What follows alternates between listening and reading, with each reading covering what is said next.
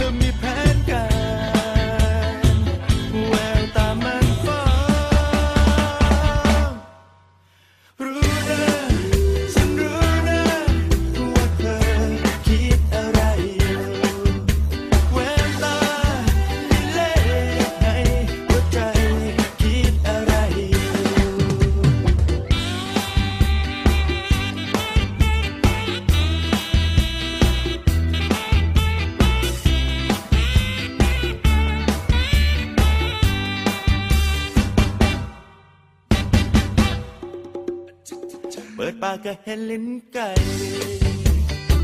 ต้องการอะไร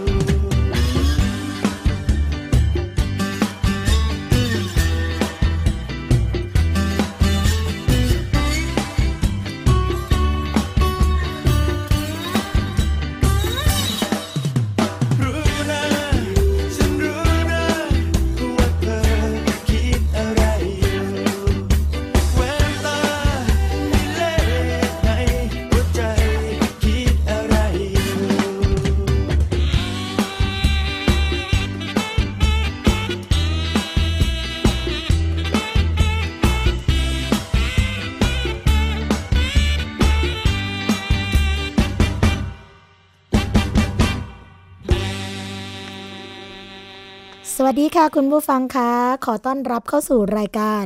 ภูมิคุ้มกันรายการเพื่อผู้บริโภคนะคะ วันนี้ค่ะตรงกับวันอังคารที่ 24 มกราคม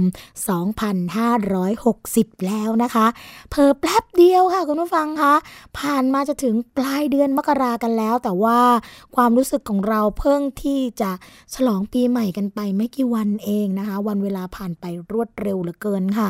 เราพบกันทุกวันจันทร์ถึงวันศุกร์แบบนี้นะคะ เวลา 10นาฬิกาถึง 11นาฬิกาค่ะดำเนินรายการโดยดิฉัน สวนีชัมเฉลียว คุณชนะทิพย์ไพรพงศ์คุณยศพรพยุงสุวรรณค่ะ ฟังและดาวน์โหลดรายการได้นะคะ ไม่ว่าจะเป็นฟังสด หรือว่าฟังย้อนหลังค่ะ ทาง www.thaipbsradio.com นะคะแอปพลิเคชันค่ะเข้าไปดาวน์โหลดกันได้เลยทางไทย PBS นะคะไม่ว่าจะเป็น App Store หรือว่า Play Store ค่ะ เพราะว่าของเราเนี่ยฟังทั้งระบบ Android หรือว่า iOS นะคะก็ทำตามขั้นตอนที่ระบบเขาแนะนำจากนั้นเนี่ยก็สามารถที่จะติดตามฟังรายการภูมิคุ้มกันได้ทุกที่ทุกเวลาเลยค่ะ ฟังย้อนหลังที่ระบบ iOS นะคะทางแอปพลิเคชัน Podcast ค่ะ อย่าลืมเข้ามากดไลค์กันที่หน้าแฟนเพจนะคะ ทาง www.facebook.com/thaipbsradiofan ค่ะ หรือจะส่งเสียงกันมานะคะ เพื่อพูดคุยทักทายค่ะ ทางหมายเลขโทรศัพท์ 02 902-666 ค่ะ เพื่อที่จะแจ้งสัญญาณการรับฟังนะคะ แจ้งประเด็นที่ต้องการให้เรานำเสนอกันเพื่อที่จะทำให้ทุกคนเนี่ยเท่าทันเกี่ยวกับเรื่องของยุคบริโภคนิยมนะคะ และขอสวัสดีค่ะ ไปยังสถานีวิทยุชุมชนที่เชื่อมโยงสัญญาณกับเราด้วยดีเสมอมาเลย สวัสดีไปยังสถานีวิทยุชุมชนคนหนองย่าไซ จังหวัดสุพรรณบุรี FM 107.5เมกะเฮิรตสถานีวิทยุชุมชนปฐมสาคร จังหวัดสมุทรสาคร FM 106.25เมกะเฮิรตสถานีวิทยุชุมชนคนเมืองลี้จังหวัดลำพูนค่ะ FM 103.75เมกะเฮิรต สถานีวิทยุชุมชนวัดโพบาลังจังหวัดราชบุรี FM 103.75เมกะเฮิรตซ์สถานีวิทยุเทศบาลทุ่งหัวช้างจังหวัดลำพูน FM 106.25เมกะเฮิรตซ์และสถานีวิทยุชุมชนคนเขาวงจังหวัดกาลสิน FM 89.5เมกะเฮิรตซ์นะคะ เป็นยังไงกันบ้างคะ สัญญาณการรับฟังชัดเจนดีไหม ต้องการที่จะให้ทางรายการภูมิคุ้มกันนะคะ เพิ่มเติมประเด็นไหนเกี่ยวกับผู้บริโภค ส่งสัญญาณกันเข้ามาได้เลยค่ะ โดยเข้าไปที่หน้าเว็บบอร์ดนะคะ ของทางรายการค่ะทาง www.thaipbsradio.com ก็จะมีทางผู้จัดนะคะ แล้วก็ฝ่ายผลิตรายการเข้าไปตอบทุกข้อสงสัยของคุณผู้ฟังเลยค่ะสำหรับวันนี้นะคะ เราก็มีประเด็นดีๆ มาฝากคุณผู้ฟังกัน โดยเฉพาะประเด็นใกล้ ๆตัวของเรานะคะ ไม่ว่าจะเป็นเรื่องของราคาสินค้าก็ดี ซึ่งทางตอนนี้นะคะาณิชย์เองก็ออกมาควบคุมค่ะ หรือว่าจะเป็นเกี่ยวกับเรื่องของ ข้อมูลที่เกี่ยวข้องกับสุขภาพนะคะ ตรงนี้เนี่ยทางในส่วนของรายการของเราก็เตรียมมาค่ะอะ เดี๋ยวเรามาคุยกันในส่วนของประเด็นแรกกันก่อนนะคะ เรื่องของการที่พาณิชย์ค่ะ มีการส่งทีมตรวจสอบราคาสินค้า เพื่อรับเทศกาลตรุษจีนนะคะ แล้วก็ดูเกี่ยวกับเรื่องของผลไม้เนื้อสัตว์ของเส้นไหว้ ก็ตอนนี้นะคะ เนื่องจากว่าพอถึงเทศกาลเนี่ยราคาบางทีก็จะแพงขึ้นนั่นเองนะคะ ซึ่งตอนนี้ค่ะนางอภิรดีตันตราพรค่ะ รัฐมนตรีว่าการกระทรวงพาณิชย์นะคะก็เปิดเผยค่ะว่า ได้สั่งการให้ผู้บริหารกระทรวงพาณิชย์ พาณิชย์จังหวัด การกรมการค้าภายในจังหวัดนะคะมีการออกตรวจสอบ สถานการณ์ของราคาสินค้าก่อนช่วงเทศกาลตรุษจีน ทั้งในส่วนกลางแล้วก็ส่วนภูมิภาคด้วยนะคะ เพื่อติดตามภาวะราคาสินค้าอย่างใกล้ชิด โดยเฉพาะสินค้าที่ประชาชนต้องใช้ในช่วงเทศกาลตรุษจีน เช่นผลไม้ เนื้อสัตว์ของเส้นไหว้ต่างๆนะคะเพราะว่าอาจจะมีการปรับราคาสูงขึ้น ตามความต้องการที่เพิ่มขึ้น ซึ่งจะต้องดูแลไม่ให้มีการปรับราคาเกินจริงค่ะ แล้วก็สินค้าขาดแคลนจนกระทบต่อความต้องการของประชาชนนะคะทั้งนี้ค่ะในส่วนของด้านการตรวจสอบนะคะ ก็ให้เน้นการตรวจสอบตามตลาดสด ที่เป็นแหล่งซื้อขาย อย่างเช่นในกรุงเทพค่ะอย่างตลาดเยาวราช ตลาดยิ่งเจริญนะคะตลาดมีนบุรีอ่าส่วนในต่างจังหวัดค่ะ ก็ให้เน้นการตรวจสอบในตลาดสดที่เป็นแหล่งซื้อขายประจำจังหวัด รวมถึงในห้างสรรพสินค้า ห้างค้าปลีกค้าส่งนะคะ เพราะว่าปัจจุบันค่ะประชาชนหันมานิยมซื้อสินค้าในห้างกัน มากขึ้น ซึ่งจะต้องมีการเข้าไปตรวจสอบค่ะ อย่างไรก็ตามนะคะ จากการตรวจสอบก็ยังไม่พบว่า สินค้าที่ใช้ในช่วงเทศกาลตรุษจีน มีความเคลื่อนไหวผิดปกติค่ะ โดยเฉพาะเรื่องของผลไม้ เช่น กล้วย ส้ม แอปเปิ้ล สาลี่องุ่น สับปะรดนะคะรวมถึงเนื้อสัตว์ทั้งสัตว์ปีก ไก่เป็ด ปูปูเอ่อปลานะคะ หมูแล้วก็ขนมต่างๆเนี่ยเช่นขนมเค็งขนมเทียนขนมไข่ขนมถ้วยฟู ขนมสาลี่ซาลาเปานะคะจันอับเนี่ย ก็ยังคงราคาปกติอยู่ค่ะ ซึ่งทางอธิบดีก็บอกว่า คาดว่าประชาชนก็จะเริ่มจับจ่ายใช้สอยกันอย่างคึกคัก ตั้งแต่สุดสัปดาห์นี้เป็นต้นไปค่ะ ก็ได้ให้เจ้าหน้าที่ออกมาตรวจสอบนะคะ สถานการณ์ราคาทั่วประเทศแล้วก็รายงานตรงต่อกระทรวงเป็นรายวันทุกวันนะคะเพื่อเป็นการเฝ้าระวังระดับราคาสินค้าอย่างใกล้ชิด แล้วก็ดูแลค่าครองชีพของประชาชนให้มีความเหมาะสมค่ะ ทั้งนี้ก็ขอให้ประชาชนจับจ่ายอย่างระมัดระวังนะคะ แล้วก็ควรหาข้อมูลสินค้ามาเปรียบเทียบราคา แล้วก็คุณภาพด้วย ก่อนที่จะตัดสินใจซื้อตามแคมเปญนะคะฉลาดซื้อประหยัดใช้ค่ะ เพื่อให้เกิดความคุ้มค่าในเรื่องของการใช้จ่าย แล้วก็ประหยัดค่าของชีพ แล้วก็หากพบว่านะคะ การขายเนี่ยไม่ปิดป้ายแสดงราคาที่ชัดเจน หรือค้ากำไรเกินควรก็ให้ร้องเรียนค่ะ สายด่วน 159 นะคะคุณผู้ฟังคะ1569 ค่ะ สามารถร้องเรียนได้ในส่วนของราคาสินค้านั่นเองค่ะอะไหนๆพูดกันถึงเรื่องราคาแล้วนะคะ ก็คงจะมีเรื่องนี้แหละค่ะ ที่เข้ามาเหมือนกัน เป็นเรื่องของราคาแท็กซี่มิเตอร์นะคะที่พุ่งปรี๊ดเขาบอกอย่างนี้เลยนะคะจากสมุทรสาครไปลาดพร้าว มิเตอร์ขึ้นมา 1,500 บาทค่ะคุณผู้ฟังคะเขาบอกว่าพบแท็กซี่มิเตอร์นะคะ ขึ้นเร็วมาก จากโรงพยาบาลสมุทรสาครไปลาดพร้าว 1,270 บาท ซึ่งปกตินะคะไม่ควรเป็นเลขคู่ พร้อมกับค่าโดยสารเพิ่มขึ้นจนเกือบพันห้านะคะขณะจอดรถนำซ้ำหลังต่อรองค่ะ เหลือ 700 ยังบอกว่าขอค่าก๊าซหน่อย ผู้ใช้ Facebook ค่ะคุณผู้ฟังชื่อ วรสุขแต่งหน้านะคะ ก็ได้โพสต์โพสต์คลิปค่ะ ความยาวประมาณ 2 นาทีนะคะ เป็นเหตุการณ์ของวันที่ 19 มกราคม เวลาประมาณตี4 25 นาทีค่ะ ก็ระบุนะคะว่าตัวเองเนี่ยนั่งรถแท็กซี่จากบริเวณโรงพยาบาลสมุทรสาครตำบลมหาชัยอำเภอเมืองจังหวัดสมุทรสาครนะคะนี่เลยที่รับฟังรายการเราอยู่ในขณะนี้เลยนะคะ เพื่อเดินทางมายังเขตลาดพร้าวค่ะ โดยขึ้นทางด่วนนะคะ จากนั้นก็ ต้องอ้อมไปเพื่อส่งน้องที่บริเวณซอยพัฒนาการ 57 ถนนพัฒนาการแขวงประเวศ เขตประเวศนะคะ จากนั้นก็วนกลับมาที่เขตลาดพร้าวอีกรอบค่ะตอนแรกนะคะเมื่อจอดแล้วก็มีค่าโดยสารตามมิเตอร์อยู่ที่ 646 บาทค่ะ จากนั้นตัวเองก็เลยไปถอนเงินจากร้านสะดวกซื้อนะคะ โดยให้แฟนเนี่ยรออยู่ในรถแท็กซี่ค่ะ แต่หลังจากกลับมาปรากฏว่า ค่าโดยสารอยู่ที่ 1,270 บาทค่ะ อืม ก็เลยทำให้ตัวเองเนี่ยงงมากนะคะ ก็เลยถ่ายคลิปพร้อมกับระบุว่า เป็นแท็กซี่สีชมพู ป้ายทะเบียนททหารมอม้า 7643 นอกจากนี้ค่ะคุณผู้ฟังคะในคลิปก็ยังพบว่า ระหว่างถ่ายวิดีโอทางผู้โดยสารก็ได้ตำหนิเรื่องค่าโดยสาร ค่าโดยสารกลับเพิ่มขึ้นเรื่อยๆ ค่ะ จนราคาเกือบถึง 1,500 บาท และหลังจากพูดคุยนะคะ ผู้โพสต์ก็กล่าวว่าจะจ่ายเงินแค่ 700 บาททั้งฝ่ายคนขับก็ตอบว่า ขอค่าก๊าซหน่อย ทั้งนี้ค่ะตามปกติแล้วราคามิเตอร์ของรถแท็กซี่ จะเป็นเลขขี้เสมอนะคะแต่ปรากฏว่ารถคันนี้ค่ะ ขึ้นเป็นเลขคู่ ก็ต้องฝากไปที่กรมการขนส่งทางบกนะคะ เพราะว่าตอนนี้เนี่ยทราบแล้วใช่ไหมคะว่า เลขทะเบียนอะไรนะคะ รถแท็กซี่เสียอะไร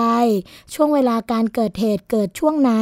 และที่สำคัญมีหลักฐานขนาดนี้ ก็ต้องตรวจสอบกันหน่อยละค่ะว่าราคาที่ขึ้นมาเนี่ยเป็นราคาที่ถูกต้องเหมาะสม หรือที่สำคัญที่สุดนะคะ หลอกลวงประชาชน หรือว่าเอาเปรียบประชาชนหรือเปล่านะคะอันนี้ก็ฝากกันไว้ด้วยค่ะ อีกเรื่องหนึ่งนะคะ เป็นเรื่องที่ในส่วนของการที่ผู้บริโภคนะคะไปใช้บริการกับทางธนาคารค่ะคุณผู้ฟังคะไปใช้บริการกับทางธนาคารแล้วปรากฏว่าเกิดอุบัติเหตุอ้าว เป็นยังไงนะคะ ก็เรื่องราวนะคะก็คือว่าทางด้านผู้บริโภคนะคือ ตัวคนที่ไปใช้บริการเนี่ยเขาไปใช้บริการธนาคารแล้วปรากฏว่า ถูกประตูหนีบนะคะจนทำให้นิ้วขาดไปครึ่งข้อค่ะ แล้วก็ได้พบเจ้าหน้าที่นะคะที่สำนักงงานคณะกรรมการกำกับ และส่งเสริมการประกอบธุรกิจประกันภัย หรือว่าคอปพค่ะเหตุเกิดที่ลำปางนะะเพื่อแจ้งผลว่าเนี่ยขอร้องเรียนแล้วก็เรียกค่าเสียหายค่ะ ตอนนี้นะคะ ล่าสุดค่ะเมื่อวันที่ 20 มกราที่ผ่านมานะคะ ก็มีความคืบหน้าว่าเรื่องราวนะคะ ข้อเท็จจริงก็ยังไม่เป็นที่ยุติค่ะ ว่าผู้เอาประกันภัยนะคะเป็นฝ่ายที่ต้องรับผิดชอบก็คือตัวธนาคารเนี่ยจะรับผิดชอบอย่างไร แล้วก็ทางบริษัทประกันก็ได้มีการพิจารณาช่วยเหลือ เพื่อบรรเทาความเดือดร้อนให้กับผู้ร้องเรียน 3 0 0แสนบาท โดยขอสงวนสิทธิ์ไม่ให้เรียกร้องกับผู้เอาประกันก็คือทางธนาคารนะคะอย่างไรก็ตามค่ะ ผู้บริโภคเนี่ยคือคุณอารีรัตน์นะคะผู้ร้องก็ไม่ยอมรับข้อเสนอของบริษัทค่ะ แต่จะยอมลดจำนวนเงินที่เรียกร้องทั้งหมดนะคะ คือเรียกร้องไปเบื้องต้นเลยเนี่ยเขาเรียกร้องไป 7 0 0 0 0 0 บาท เขาบอกว่าจะเรียกร้องเหลือ 5 0 0 0 0 0 บาทพอ บริษัทก็เลยรับข้อเสนอไปพิจารณาค่ะวันที่ 24 มกราคมนะคะ ก็คือวันนี้นี่แหละ ก็จะให้คำตอบอีกทีหนึ่งว่าจะดำเนินการชดใช้ค่าเสียหายกันอย่างไรนะคะ ซึ่งก่อนหน้านี้ทางบริษัทเองเนี่ยก็เคยเสนอค่าสินใหม่ทดแทนกรณีดังกล่าว กับผู้ร้องนะคะ 1 0 0 0 0แสน 3,780 บาทค่ะ ก็แยกเป็นค่าพยาบาล100เอ่อ1,780 บาทนะคะ ค่าชดเชย เรื่องของค่าจ้างคนงานจำนวน 1 คน วันละ 300 บาท 3 เดือน เป็นเงิน 27,000 บาทนะคะ แล้วก็ค่าชดเชยกรณีสูญเสียจากการรับงานซัก อบรีดเสื้อผ้าจำนวน 75,000 บาท ก็รวมเป็น1,3,780 บาท ซึ่งล่าสุดนะคะเมื่อวันที่ 17 มกราคมก็อย่างที่เรียนให้ทราบไปแล้วค่ะ ก็มีการเพิ่มขึ้นนะคะเป็น 300,000 บาท แต่ว่าผู้ร้องเนี่ยก็ยังไม่ ยังไม่ยินยอมนะคะ หรือว่ายังไม่ยุติ เพราะว่าเรียกไป7 0 0แสนโดยการเรียกร้องเนี่ยแบ่งออกเป็น 2 ส่วนก็คือจากกรุงเทพประกันภัยนะคะ3 0 0แสนบาท ส่วนอีก4 0 0แสนเนี่ยขอสงวนสิทธิ์ เรียกกับทางธนาคารเป็นคดีแพ่งค่ะก็เรื่องราวนะคะ จะจบกันอย่างไร เดี๋ยวก็คงจะมีความคืบหน้ากันมาอีกครั้งหนึ่งค่ะ แต่อันนี้ก็ถือว่าเป็นเรื่องของสิทธิผู้บริโภคนะคะ คุณผู้ฟังคะ ใครอาจจะมองว่า เอ๊ะ เป็นการใช้สิทธิที่เกินสมควรไหมเหมาะสมไหม อันนั้นก็คงต้องมาพิจารณากันเรื่องของความสูญเสียที่เกิดขึ้น รวมทั้งเรื่องของความสมเหตุสมผลในส่วนนี้ค่ะ อีก ประเด็นหนึ่งค่ะ คุณผู้ฟังคะเป็นเรื่องของการระวังตัวนะคะ แจ้งให้ระวังตัวค่ะ โดยทางสคบก็ออกมาเตือนนะคะ คนที่สนใจเริ่มต้นธุรกิจขายตรงค่ะ ให้ระวังแก๊งต้มตุ๋นนะคะ ที่หลอกว่าเป็นนายหน้าเก็บเงินขึ้นทะเบียนขายตรงกับทางสคบค่ะ ซึ่งเลขาธิการนะคะก็บอกว่าใครที่จะจดทะเบียนเนี่ยไม่ต้องเสียเงินสักบาทเดียว ขอแค่ทำถูกกฎหมายายก็เพียงพอแล้วนะคะพลตำรวจตรีประสิทธิ์เฉลิมวุฒิศักดิ์ค่ะ เลขาธิการคณะกรรมการคุ้มครองผู้บริโภคหรือว่าสคบนะคะ ก็เปิดเผยค่ะว่าสคบขอแจ้งเตือนผู้ที่สนใจ เริ่มต้นการประกอบธุรกิจขายตรง และการตลาดแบบตรงว่า อย่าหลงเชื่อบรรดามิจฉาชีพ ที่รับเป็นทนายหน้านะคะะเรียกเก็บเงินหรือว่าเพื่อเป็นค่าใช้จ่ายในการอำนวยความสะดวก ในการจดทะเบียนประกอบธุรกิจกับสคบค่ะ เพราะว่าล่าสุดเนี่ยสคบได้รับแจ้งนะคะว่า มีผู้ดำเนินการในลักษณะดังกล่าวอยู่หลายรายค่ะ ส่งผลกระทบต่อผู้ประกอบธุรกิจใหม่ ต้องเสียเงินเป็นจำนวนมากนะคะ ทั้งที่ความจริงแล้วเนี่ยการจดทะเบียนประกอบธุรกิจดังกล่าวกับสคบ ไม่มีค่าใช้จ่ายค่ะ เพียงแค่ผู้ประกอบธุรกิจต้องเสนอเอกสาร แล้วก็แผนธุรกิจที่ถูกต้องมาให้เจ้าหน้าที่สคบนะคะเขาก็จะมีการพิจารณาค่ะ แล้วก็ตรวจพบนะคะ ถ้าเกิดตรวจแล้วเนี่ยพบว่าเหมาะสม ไม่เข้าข่ายเรื่องของแชร์ลูกโซ่สคบก็จะออกใบอนุญาตให้ทันทีค่ะ ทั้งนี้นะคะในกรณีการหลอกลวงลักษณะดังกล่าวเนี่ยถือว่าเข้าข่ายเรื่องของการช่อโกงค่ะ ซึ่งเป็นการกระทำผิดที่รุนแรงนะคะ ขณะนี้ก็ได้มอบหมายให้เจ้าหน้าที่สคบ เร่งสืบข้อมูลแล้วก็ขยายผลของการกระทำดังกล่าว ก่อนจะประสานหน่วยงานที่รับผิดชอบ ให้เช่าจับกลุ่มแล้วก็ดำเนินคดีนะคะขณะที่สคบเองค่ะคุณผู้ฟังก็เตรียมใช้กฎหมายที่มีอยู่ลงโทษผู้กระทำผิดไปอีกทางด้วย เพราะกรณีนี้ก็นับว่าส่งผลกระทบร้ายแรง ทั้งตัวของผู้ประกอบธุรกิจเอง ที่บางครั้งอาจจะรู้เท่าไม่ถึงการนะคะ แล้วก็ยังส่งผลเสียต่อภาพลักษณ์ของสคบด้วยค่ะ เลขาธิการก็ออกมาชี้แจงตามนี้นะคะ เพราะฉะนั้นค่ะก็จำกันเอาไว้นะคะว่าถ้าเกิดว่าต้องการที่จะจดทะเบียนกับสคบเป็นเรื่องของธุรกิจขายตรงแล้วแล้วก็ไม่เสียค่าใช้จ่ายใด ๆ ทั้งสิ้น เพียงแต่ว่าต้องเป็นธุรกิจที่เหมาะสมนะคะ เป็นธุรกิจที่ไม่เข้าข่ายเรื่องของการหลอกลวงผู้บริโภคนั่นเองค่ะ คุณผู้ฟังคะ มาอีกเรื่องหนึ่งนะคะ เป็นเรื่องของการจราจรกันบ้างนะคะ หรือว่าเรื่องของการเข้มคุมเข้มนะคะ การจัดการจราจรทางบกทางน้ำค่ะ โดยคอสชนะคะ ตอนนี้ค่ะที่คอสชเอง ก็มีการออกมาตรการเข้มจัดระเบียบ การจราจรทางบกทางน้ำนะคะ ย้ำค่ะว่าจะต้องเกิดการปฏิบัติที่ชัดเจนหลัง ดีเดย์แล้ว หากพบผิดนะคะ ไม่มีอารมมารวยกัน พร้อมดำเนินการตามกฎหมายอย่างเด็ดขาดค่ะ ก็ที่ห้องประชุมศาลาว่าการเมืองพัทยานะคะ นายชวลิตแสงอุทัย รองผู้ว่าราชการจังหวัดชนบุรีค่ะ พร้อมด้วยพันเอกพบอนันต์เหลืองพานุวัฒน์นะคะ รองผู้บัญชาการมณฑลทหารบกที่ 14 ในฐานะผู้บัญชาการกองอำนวยการความมั่นคงนะคะ แล้วก็อ่ากาผู้กองกองอำนวยการรักษาความสงบ นะคะ จังหวัดชนบุรีค่ะ เป็นประธานร่วมประชุม คณะกรรมการจัดระเบียบท่าเทียบเรือท่องเที่ยวพัทยาใต้ ซึ่งเป็นการประชุมครั้งที่ 3 แล้วค่ะ หลังได้รับการแต่งตั้งอย่างเป็นทางการ เพื่อเป็นการติดตามนะคะ ผลการดำเนินการรวมทั้งปัญหาอุปสรรคของคณะอนุกรรมการทั้ง 4 ฝ่าย ก็ได้แก่นะคะ คณะทำงานด้านการปรับปรุงภูมิทัศน์และสิ่งแวดล้อม คณะทำงานด้านความปลอดภัยและการจราจรทางบก คณะทำงานด้านการจราจรทางน้ำและคณะทำงานด้านการพิจารณาปรับปรุงแก้ไขอำนาจหน้าที่กฎระเบียบ ข้อบังคับเกี่ยวกับการจัดระเบียบท่าเทียบเรือท่องเที่ยวพัทยาใต้ค่ะ โดยมีเจ้าหน้าที่นะคะจากหน่วยงานที่เกี่ยวข้อง ทั้งในส่วนของกรอมน ฝ่ายทหารตำรวจ แล้วก็ฝ่ายปกครองเข้าร่วมค่ะ ทั้งนี้นะคะคุณผู้ฟังในที่ประชุม ก็ได้มีการชี้แจงถึงความคืบหน้า การดำเนินงานของคณะกรรมการในแต่ละฝ่ายค่ะ ก็จะมีการพัฒนานะคะท่าเทียบเรือ นอกจากนั้นค่ะ ก็ยังมีการเข้ามาดูแลเกี่ยวกับเรื่องของ ปัญหาแท็กซี่ป้ายดำด้วยนะคะแล้วก็รถส่วนบุคคลที่มาให้บริการตามห้างสรรพสินค้า ถนนสาธารณะ แล้วก็ผู้ประกอบการเหล่านี้ก็จะมีมาตรการกวดขันจับกลุ่มอย่างจริงจัง หากมีการทำกินที่ไม่อยู่ในกรอบของกฎหมายนะคะ แต่หากมีความประสงค์จะเข้าสู่ระเบียบก็ต้องทำการจดแจ้งต่อเจ้าหน้าที่สำนักงานขนส่ง เพื่อออกใบอนุญาตประกอบการในลักษณะที่กฎหมายกำหนด ซึ่งก็จะมีการประชุมร่วม แล้วก็กำหนดรูปแบบวิธีการการที่ชัดเจนต่อไปนะคะ อันนี้ก็เป็นเรื่องของการคุมเข้มเรื่องของการจัดระเบียบตรงนี้นะคะ เพราะว่ามีปัญหาเรื่องของการจราจรกันอย่างมากเลยนะคะ แล้วก็เรื่องหนึ่งค่ะที่ตอนนี้เนี่ยผู้บริโภคเองก็มีส่วนร่วมได้นะคะ ในเรื่องของคนที่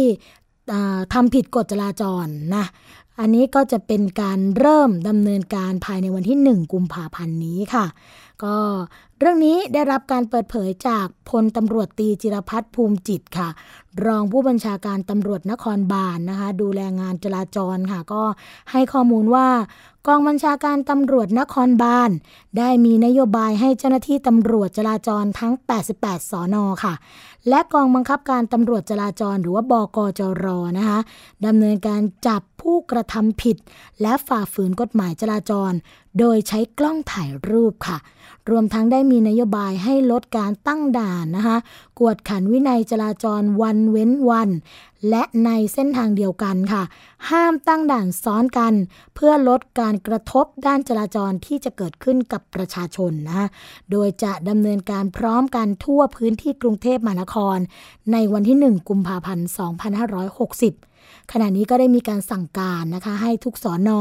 เตรียมความพร้อมเรื่องของอุปกรณ์ถ่ายภาพ โดยเจ้าหน้าที่สามารถใช้กล้องถ่ายรูปที่มีอยู่ดำเนินการได้โดยที่ไม่ต้องใช้กล้องของรัฐค่ะ พร้อมทั้งให้ไปสำรวจจุดนะคะที่จะ เกิดการฝ่าฝืนกฎหมายจราจรเป็นประจำ ซึ่งหากพบเห็นเจ้าหน้าที่ก็สามารถดำเนินการได้ทันทีค่ะ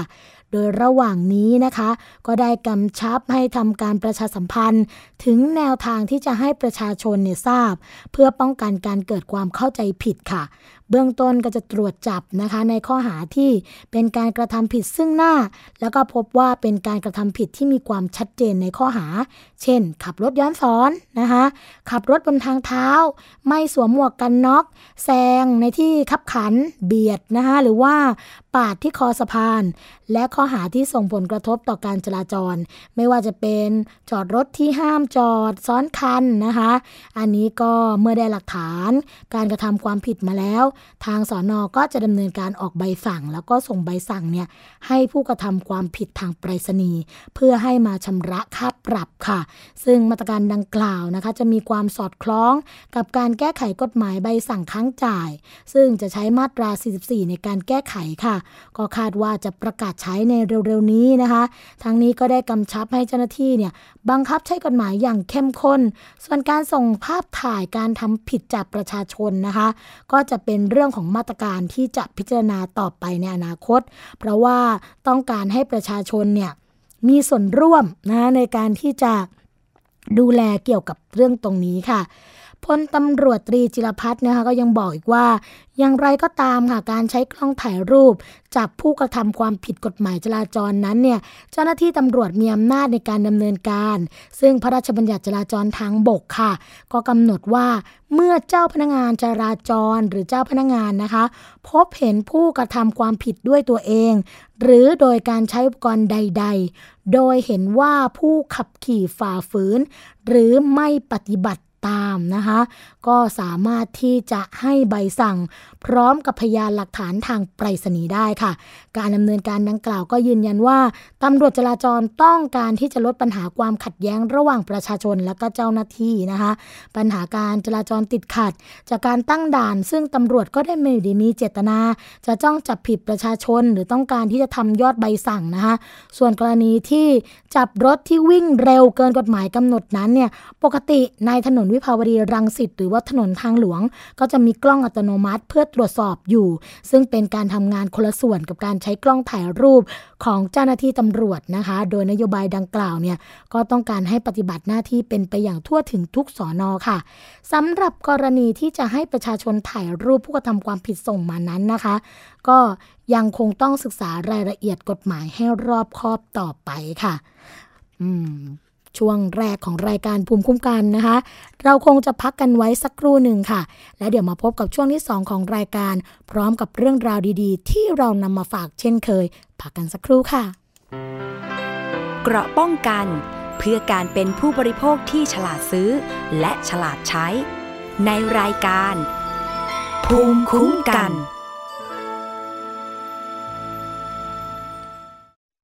วันนี้การดูข่าวของคุณ จะไม่ใช่แค่ในทีวีไทย PBS ให้คุณดูข่าวได้หลากหลายช่องทางถูกน้ำท่วมเต็มพื้นที่ เว็บไซต์ www.thaipbs.or.th/news Facebook Thai PBS News Twitter @thaipbsnews YouTube Thai PBS News ไหลล้นทะลักเข้ามานะกดติดสนันในการข่าวพร้อมๆกับหน้าจอไร้ขีดจำกัดเรื่องเวลา เข้าถึงรายละเอียดได้มากกว่า ไม่ว่าจะอยู่ณจุดไหน ก็รับรู้ข่าวได้ทันที ดูสดและดูย้อนหลังได้ทุกที่ กับ 4 ช่องทางใหม่ข่าวไทย PBS ข่าวออนไลน์ ชับไว้ในมือคุณ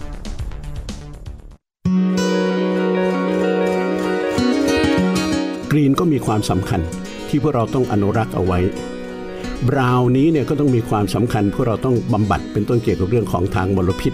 หรือว่าสิ่งปลูกสร้างอะไรต่างๆนานาเหล่านี้ด้วย ทั้งสองส่วนนี้เนี่ยต้องไปคู่ขนานเกื้อหนุนซึ่งกันและกัน ต้นไม้ในเมืองจะต้องจะต้องอยู่ร่วมกับมนุษย์ได้อย่างมีความสุขทั้งสองฝ่าย ต่างก็ไม่ทำความเสียหายทำความลำบากให้แก่กันและกัน ต้นไม้ที่โตเร็วเกินไปไม่ใช่ดีสำหรับต้นไม้ต้นนั้น อยู่ในเมืองถ้าโตเร็วมากเด่นมากเดี๋ยวลมก็พัดล้มกิ่งทอดยาวออกไปมาก เดี๋ยวลมก็พัดหักมาโดนผู้คน เข้าใจสิ่งแวดล้อมรอบตัว ร่วมบูรณาการโลกนี้ให้สมดุล กับรายการ Green and Brown Talk โดยดรจำเนียนวรรัตชัยพันธ์ และดวงดาวอิสุริยะ ทุกวันจันทร์ 9 นาฬิกาถึง 10 นาฬิกา ทาง www.thaipbsradio.com และแอปพลิเคชัน Thai PBS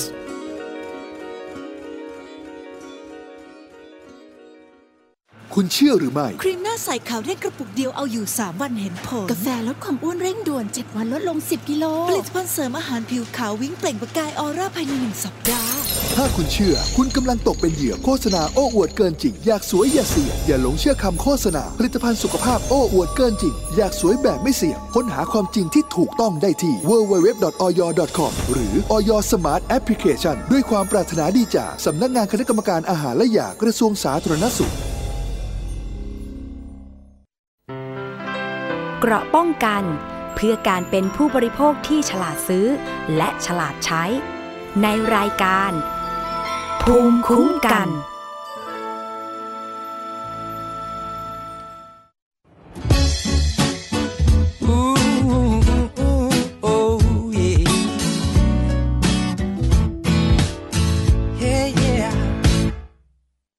มองไปก็มีแต่ฝนโปรยปลาย ในหัวใจก็มีแต่ความเหน็บหนาว ท้องฟ้าที่มองไม่เห็นแสงดาวคือเหน็บหนาวยิ่งทำให้ใจเราหนาวสั่นอยากอยู่ดูแลให้เธอฝันดี แต่ใจก็รู้ดีก็หมดเวลาของฉัน อยากจะอยู่กับเธอให้นานนานนานแต่ก็คงต้องลาพร้อมใจที่ไว้วัน แต่ใจของฉันบอก อยากอยู่กับเธอต่อแต่ฉันวิงวอนกับเธอได้เพียงสายตา อยู่ต่อเลยได้ไหม ย่าเพิ่งปล่อยตัวฉันไป เธอก็รู้ถึงหัวใจ ฉันอยู่ที่เธอหมดแล้วตอนนี้ อยากได้ยินคำว่ารักแทนคำบอกลาเมฆฝนบนฟ้าคงรู้ดี คืนนี้ฉันได้อยู่ใกล้ๆเธอ ก็เพราะว่าคืนนี้ ฉันกลัวว่าฉันจะนอนฝันร้าย ถ้าฉันต้องกลับไปไม่มีเธอเคียงข้างฉัน นาฬิกาคงไม่บอกคืนแล้ววันโลกของฉันที่ไม่มีเธอคงว่างเปล่า อยากอยู่ดูแลให้เธอฝันดี แต่ใจก็รู้ดีคงหมดเวลาของฉัน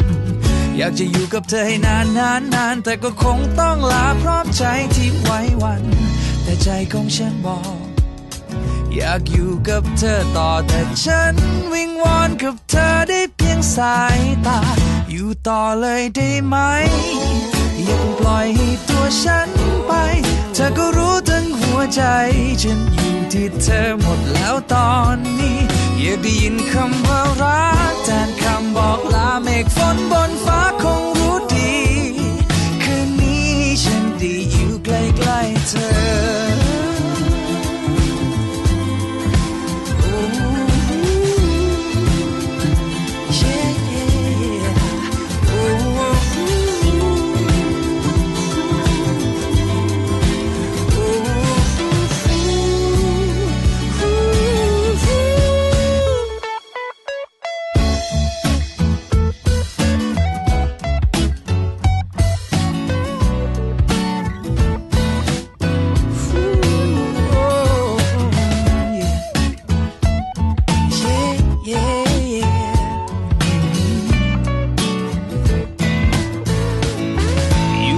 เลยได้ไหม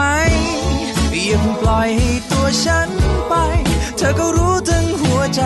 ฉันอยู่ที่เธอหมดแล้วตอนนี้ อยากได้ยินคำว่ารัก แทนคำบอกลาเมฆฝนบนฟ้าคงรู้ดี คืนนี้ฉันด้อยู่ใกล้ๆเธอ อยู่ต่อเลยได้ไหมอย่าเพิ่งปล่อยให้ตัวฉัน ใจ ฉันอยู่ที่เธอหมดแล้วตอนนี้ อยากได้ยินคำว่ารัก แทนคำบอกลาเมฆฝนบนฟ้าคงรู้ดี คืนนี้ฉันได้อยู่ใกล้ๆเธอ yeah, yeah คืนนี้ฉันได้อยู่กับเธอคืนนี้ฉันได้อยู่กับเธอ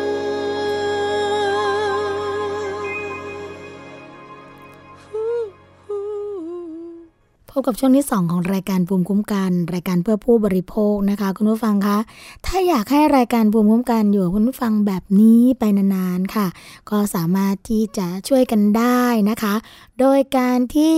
เชื่อมโยงสัญญาณกับรายการภูมิคุ้มกันค่ะ ช่วยกันบอกต่อนะคะ การเชื่อมโยงกับรายการภูมิคุ้มกันไม่ยากเลยคุณผู้ฟังคะเพียงแต่ว่านะคะแจ้งรายละเอียดของสถานีวิทยุของท่านค่ะ ทาง www.thaipbsradio.com นะคะเขาก็จะมีแบบฟอร์มให้ดาวน์โหลดนะดาวน์โหลดแบบฟอร์มไป กรอกรายละเอียดในแบบฟอร์ม แล้วก็ส่งมายังฝ่ายผลิตรายการนะคะทางเราเนี่ยพอได้รับข้อมูลปุ๊บนะก็จะจัดส่งรายละเอียดนะคะว่าเงื่อนไขมีอะไรบ้าง เงื่อนไขก็ง่ายมากเลยค่ะ ขณะที่เชื่อมโยงสัญญาณกับรายการภูมิคุ้มกัน หรือว่ารายการอื่น ๆ ของทางสถานีนะคะ ก็แค่ไม่มีโฆษณาขั้นเท่านั้นเอง เพราะว่าสถานีไทย PBS นะคะเป็นคลื่นสาธารณะค่ะ เพราะฉะนั้นเนี่ยก็จะไม่มีเรื่องของการโฆษณาที่เป็นการค้ากำไรนะคะ ก็ฝากแค่เรื่องนี้เรื่องเดียว ส่วนของสมนาคุณค่ะคุณผู้ฟังคะก็จะเป็นหนังสือนิตยสารฉลาดซื้อสื่อเพื่อผู้บริโภคนะคะ ของทางมูลนิธิเพื่อผู้บริโภคค่ะเขาก็จะมีข้อมูลดีๆ ที่สามารถนำไปเผยแพร่นะคะ เป็นข้อมูลที่เปิดเผยกับสาธารณชนค่ะ เรื่องของยี่ห้อราคาสินค้าต่างๆที่เราซื้อไปใช้ไปแล้วเนี่ยจะคุ้มนะคะกับเรื่องของเงินทองที่เสียไปรวมทั้งคุณภาพที่ได้รับมาค่ะ ในในส่วนของนิตยสารฉลาดซื้อเองเนี่ยเขาจะมีข้อมูลนานาสาระดีๆ ที่เกี่ยวข้องกับผู้บริโภคนะคะ เรื่องของการใช้สิทธิ์ของผู้บริโภคผ่านคอลัมน์ต่างๆค่ะ ที่เป็นตัวอย่างทำให้เราสามารถนำข้อมูลต่างๆ ไปใช้แก้ไขปัญหาในชีวิตประจำวันของเราได้ อันนี้ส่งให้ฟรีนะคะสำหรับสถานีวิทยุที่เชื่อมโยงสัญญาณกับรายการภูมคุ้มกันค่ะ ฟรีทั้งหมดเลยไม่ว่าจะเป็นค่าจัดส่งหรือว่าค่าเอกสารต่างๆนะคะ ก็สามารถเชื่อมโยงรายการกันได้ค่ะ แจ้งมาที่ฝ่ายผลิตรายการนะคะสำหรับช่วงที่2ของรายการภูมิคุ้มกันค่ะ เราก็มีเรื่องราวดีๆ มาฝากคุณผู้ฟังกันนะคะ โดยเฉพาะเรื่องของ วาระแห่งชาติ ใช่แล้วค่ะ วาระแห่งชาติว่าด้วยเรื่องของการแก้ไขปัญหานี่นอกระบบอย่างที่เราเคยบอกไปนะคะ ก็ตอนนี้ค่ะเริ่มเห็นเป็นรูปเป็นร่างกันมากขึ้นแล้วค่ะ มีการจับแก๊งหมวกกันน็อกที่ปล่อยเงินกู้ดอกเบี้ยโหดนะคะ เหตุการณ์เกิดขึ้นวันที่ 20 มกราคมที่ผ่านมาค่ะ พันตำรวจเอกพุทธิพงศ์มุสิกูลนะคะรองผู้บัญชาการค่ะ ที่ดูแลเกี่ยวกับเรื่องของการปราบปรามนะคะเรื่องการปล่อยเงินกู้นอกระบบค่ะ ก็ร่วมกันแถลงข่าวนะคะว่านายกรินสุเนศอายุ 25 ปี นายพัชรพลแสนทวีสุขอายุ 30 ปี นายกรกนกวิลันธนาอายุ 20 ปีนะคะแล้วก็พวกอีก 2 คนค่ะ ก็ถูกจับนะคะ พร้อมของกลางค่ะ เป็นนามบัตรเงินด่วน 15,000 แผ่น หนังสือสัญญาเงินกู้ พร้อมกับสำเนาบัตรประชาชนและทะเบียนบ้านของผู้กู้ 750 แผ่นค่ะ สมุดบันทึกนะคะ บัญชีเงินกู้ที่มีจำนวนเงิน แล้วก็รายชื่อเบอร์โทรผู้กู้ 22 เล่มด้วยกัน รวมทั้งคอมพิวเตอร์หรือว่าเครื่องปริ้นนะคะ บันทึกข้อมูลผู้กู้ จับกลุ่มได้ที่นนทบุรีค่ะ ก็มีการขยายผลต่อเนื่องนะคะ ซึ่งตามนโยบายของรัฐบาลก็มีการกวาดล้าง ปราบปรามกลุ่มบุคคล ผู้ปล่อยเงินกู้นอกระบบ หรือว่าคิดอัตราดอกเบี้ยเกินกว่าที่กฎหมายกำหนดนะคะ ซึ่งส่งผลกระทบต่อประชาชน และก็ระบบเศรษฐกิจของประเทศ รวมทั้งเมื่อวันที่ 20 นะคะ ก็ยังมีเรื่องของการพูดคุยว่าการประกาศใช้นะกฎหมาย เมื่อวันที่ 15 มกราคม เกี่ยวกับเรื่องของพระราชบัญญัติห้ามเรียกดอกเบี้ยเกินอัตรา พุทธศักราช 2560 ด้วย แล้วก็มีการเพิ่มบทลงโทษนะคะ แล้วก็มีผลบังคับใช้ไปแล้วอย่างที่เราเคยนำเสนอข่าวกันไปค่ะ ต่อมาเจ้าหน้าที่ก็สืบทราบอย่างแน่ชัดนะคะว่า มีแก๊งปล่อยเงินกู้นอกระบบรายใหญ่ในพื้นที่จังหวัดนนทบุรีค่ะ ก็เลยสั่งการนะคะให้นำกำลังเนี่ยแล้วก็หมายค้นจากศาลจังหวัดนนทบุนนทบุรี เข้าตรวจค้นที่บ้านพักหลังดังกล่าว ก็พบผู้ต้องหาแล้วก็ของกลางทั้งหมดอย่างที่บอกไปนะคะ รวมทั้งแก๊งดังกล่าวเนี่ยจะเป็นที่รู้จักกันในชื่อ แก๊งหมวกกันน็อกค่ะคุณผู้ฟัง มีลูกค้ากว่า 500 รายนะคะ มีเงินทุนหมุนเวียนประมาณ 10 ล้านบาทด้วยกันค่ะ พันตำรวจเอกพุทธิพงศ์นะคะ ก็ยังเปิดเผยว่า จากการสืบสวนสอบสวนผู้ต้องหา ก็รับว่าเป็นพวงเป็นเพียงผู้เก็บเงินนะคะคิดอัตราดอกเบี้ยร้อยละ 20 บาทต่อเดือน ทำมา 5 ปีแล้วค่ะ โดยมีเฮียก้องอ่าเป็นนายจ้างและนายทุนเงินกู้นะคะ รวมทั้งเป็นเจ้าของบ้านที่เกิดเหตุด้วย ก็เลยแจ้งข้อหาค่ะว่า ร่วมการประกอบธุรกิจสินเชื่อส่วนบุคคลโดยไม่ได้รับอนุญาต และเรียกดอกเบี้ยเกินกว่าตราที่กฎหมายกำหนด ตามพระราชบัญญัติห้ามเรียกดอกเบี้ยเกินอัตรา พุทธศักราช 2560 โทษสูงสุดนะคะจำคุกไม่เกิน 2 ปี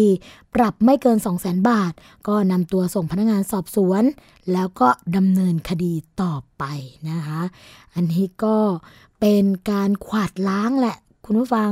คนที่ทำผิดกฎหมายนั่นเองนะคะ อีกเรื่องหนึ่งค่ะคุณผู้ฟังคะเป็นกรณีที่สองผู้ต้องหานะคะมีการจรกรรมข้อมูลบัตรเครดิตผู้อื่นเพื่อซื้อสินค้าค่ะ ที่กองปราบนะคะ ก็มีการรวบอดีต 2 ตัวแทนขายประกัน ลักลอบใช้ข้อมูลบัตรเครดิตของผู้อื่น ไปซื้อสินค้าสร้างความเสียหายกว่า 3 ล้านบาทด้วยกันค่ะ พลตำรวจตรีสุทินทรัพย์พ่วง ผู้บังคับการปราบปรามนะคะก็แถลงผลการจับกลุ่มนายวิชาญชัยมณี และนางสาวนัทถาบุญทองค่ะ ผู้ต้องหาร่วมกันนะลักลอบนะคะนำข้อมูลบัตรเครดิตของผู้เสียหาย ไปใช้ชำระค่าบริการหรือสินค้า โดยตำรวจสามารถติดตามจับกลุ่มตัว นายวิชาญนะคะได้ที่อพาร์ตเมนต์แห่งหนึ่งย่านลาดพร้าวค่ะ โดยพฤติกรรมของผู้ต้องหานะคะคุณผู้ฟังฟังกันเอาไว้ เพื่อที่ว่าบางทีเนี่ยเราอาจจะ ไปเจอเหตุการณ์แบบนี้จะได้ไม่ตกเป็นเหยื่อนะคะ เขาบอกว่าพฤติกรรมก็คือ ผู้ต้องหาเป็นอดีตตัวแทนขายประกัน ให้กับบริษัทประกันภัยแห่งหนึ่งค่ะ และได้ทำการลักลอบนำข้อมูลบัตรเครดิตของลูกค้า จากบริษัทประกัน รวมถึงซื้อข้อมูลบัตรเครดิตผ่านเว็บไซต์ ก่อนที่จะโทรหาบุคคลตามข้อมูลดังกล่าว แล้วก็หลอกลวงว่าทางบริษัทประกันนะคะ จะคืนเงินให้กับลูกค้า แล้วก็ขอรหัส 3 ตัวหลังบัตรเครดิต เพื่อได้ดำเนินการนะคะที่จะแก้ไขปัญหาให้กับลูกค้าต่อไป เมื่อได้ข้อมูลมาแล้วค่ะ ผู้ต้องหาก็นำข้อมูลมาประกอบกับประวัตินะคะของบุคคลแล้วก็เลขหน้าบัตรเครดิตไปซื้อรหัสบัตรเงินสด True Money จากนั้นก็นำชุดรหัสบัตรเติมเงินนะคะที่เป็นเงินสดดังกล่าวเนี่ย มาขายต่อในเว็บไซต์ เพื่อให้ได้เป็นเงินสดที่โอนเงินเข้าบัญชีของตัวเอง และในบางครั้งค่ะ ก็จะมีการใช้ข้อมูลบัตรเครดิตดังกล่าว ซื้อสินค้าเพื่อนำมาขายต่อ ในราคาที่ถูกลงอีกด้วยนะคะ ซึ่งจากการตรวจสอบกับรายธนาคารก็ทราบว่า สินเชื่อเครดิตที่ถูกจรกรรมมูลค่าความเสียหายรวมประมาณ 3 ล้านบาทด้วยกันค่ะ ทั้งนี้ตำรวจก็จะทำการรวบรวมพยานหลักฐานของผู้ต้องหาที่ใช้ในการกระทำความผิดนะคะ รวมถึงพยานหลักฐานอื่น ที่จะนำไปสู่การขยายผลไปยังเครือข่าย เพื่อดำเนินการตามกฎหมายต่อไป พร้อมประชาสัมพันธ์แจ้งเตือนประชาชนนะคะว่าอย่าหลังอย่าหลงเชื่อ แจ้งข้อมูลส่วนตัวทางการเงินให้กับบุคคลอื่น โดยปราศจากการตรวจสอบจากบริษัทโดยตรงค่ะ นี้ก็เป็นการเตือนภัยกันนะคะ เพื่อป้องกันการถูกหลอกต่อไปค่ะอีกเรื่องหนึ่งนะคะ เป็นเรื่องที่ทางกระทรวงสาธารณสุขก็ออกมาเปิดเผย ตัวเลขนะคะ ซึ่งคนไทยเนี่ยป่วยเป็นไข้หวัดใหญ่แล้วจำนวนมากค่ะ มีทั้งคนเสียชีวิตด้วยนะคะนายแพทย์เกียรติภูมิววงรจิตค่ะ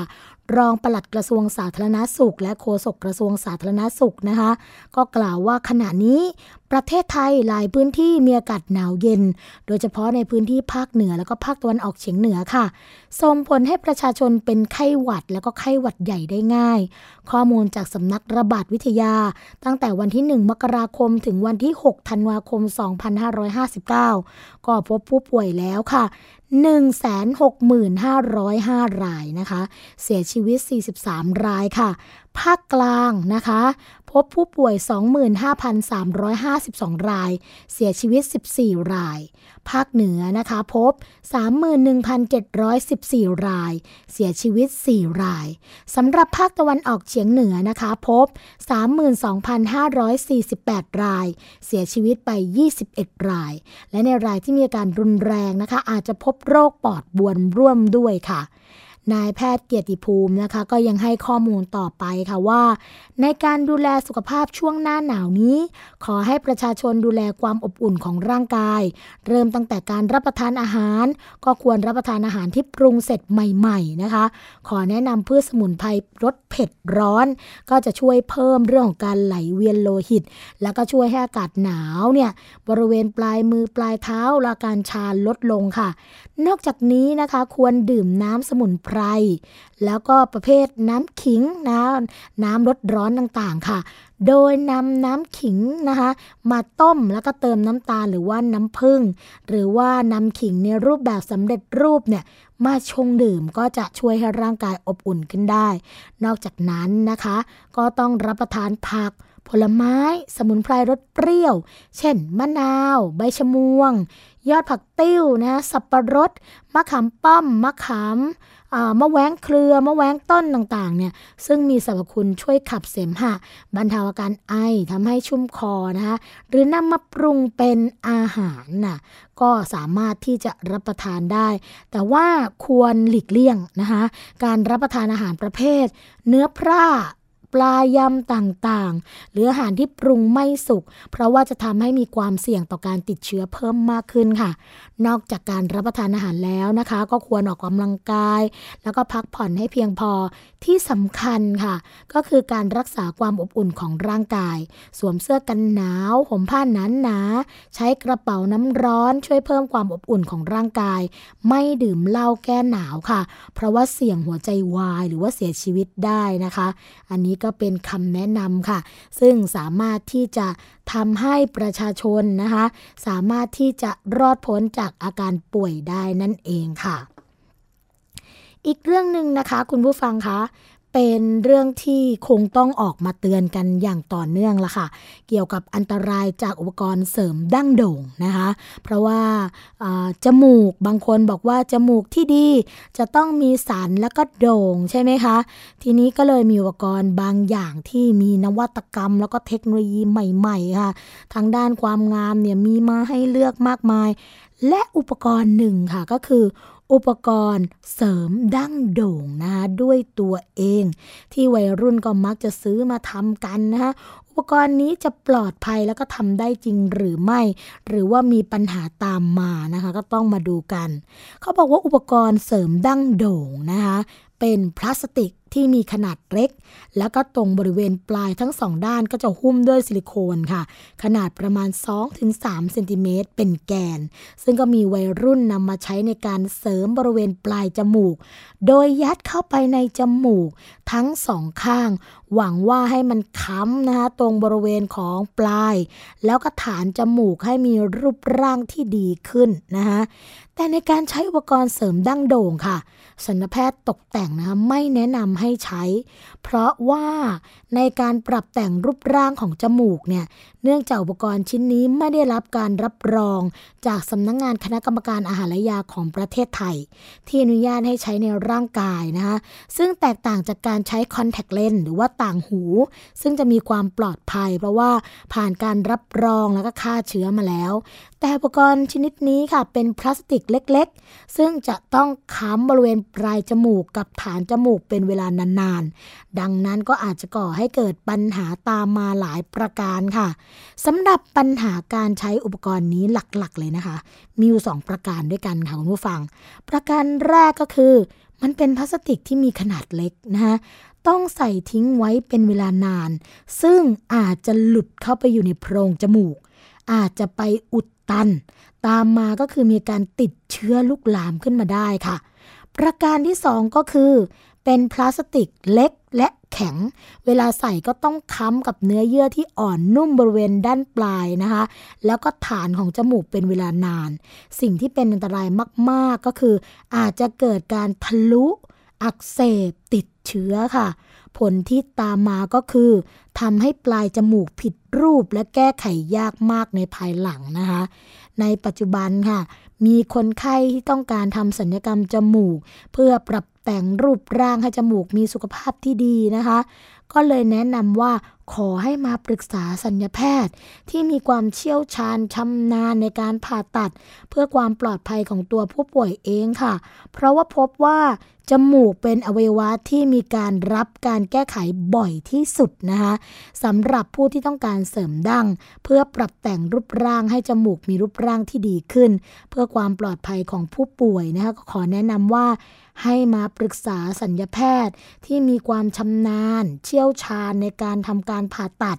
ซึ่งแพทย์นะคะจะเป็นผู้ประเมินถึงความเหมาะสมเองค่ะ โดยการประเมินก็จะมีผลเอ็กซเรย์เพื่อดูรายละเอียดของจมูกนะคะ หากสามารถทำได้ก็จะแนะนำให้ทำแต่ว่าท่านใดที่เห็นว่าไม่สามารถทำได้ หรืออาจจะก่อให้เกิดอันตรายก็จะแนะนำให้พยายามชี้แจง เรื่องรูปร่างที่ใกล้เคียงกับความต้องการมากที่สุดนะคะ อันนี้ก็เป็นสิ่งสำคัญมากนะคะคุณผู้ฟังคะ เนื่องจากว่าเวลาไปทำสัญญกรรมบางครั้งเนี่ยผลกระทบต่างๆที่เราไม่คาดคิดก็จะตามมานะคะ อันนี้ก็ฝากเอาไว้กันด้วยนะคะ คุณผู้ฟังคะ มาถึงช่วงสุดท้ายของรายการภูมิคุ้มกันกันแล้วค่ะคุณผู้ฟังคะเราพบกันทุกวันจันทร์ถึงวันศุกร์เวลา 10นาฬิกาถึง 11นาฬิกานะคะ ฟังและดาวน์โหลดรายการได้ค่ะ ทาง www.thaipbs radio.com นะคะ และแอปพลิเคชันค่ะ ทางไทย PBS ฟังย้อนหลังที่ระบบ iOS นะคะ แอปพลิเคชัน Podcast ค่ะ กดไลค์กันที่หน้าแฟนเพจทาง www.facebook.com/thaipbsradiofan นะคะสำหรับวันนี้ค่ะ สวัสดีและรายการภูมิคุ้มกันคงต้องขอลากันไปก่อน พบกันใหม่ในวันต่อไป สวัสดีค่ะ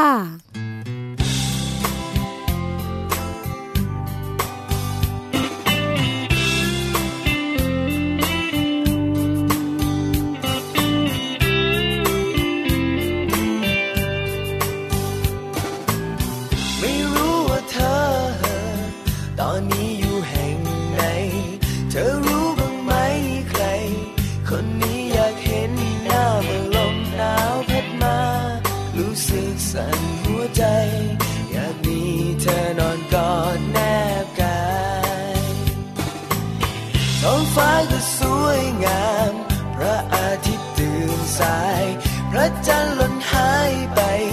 หายไปถึงหลังบ้านดอกหญ้ากเริ่มบาน อากาศช่างแสนดี อยากให้เธอมาอยู่ตรงนี้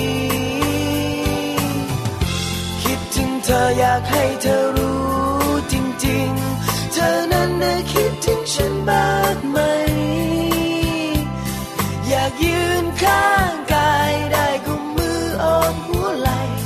ฉันคงสุขใจ เธอมีความหมายมากกว่า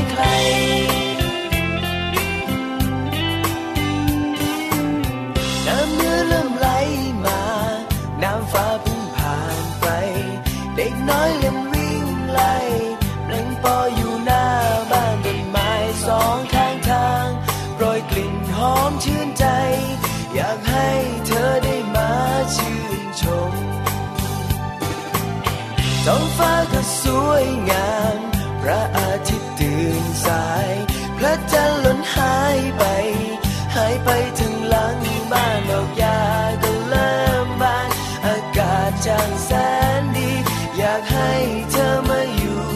ตรงนี้ คิดถึงเธออยากให้เธอรู้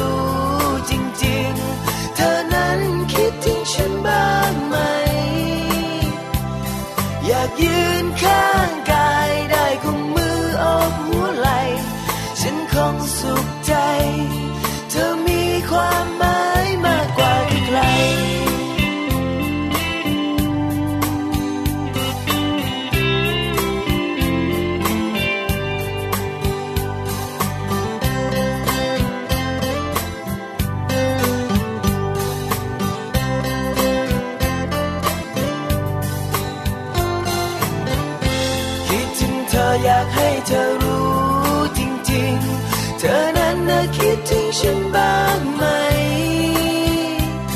อยากยืนข้างกายได้กุมมือโอบหัวไหลฉันคงสุขใจ เธอมีความหมาย คิดถึงเธออยากให้เธอรู้จริงๆ เธอนั้นคิดถึงฉันบ้างไหม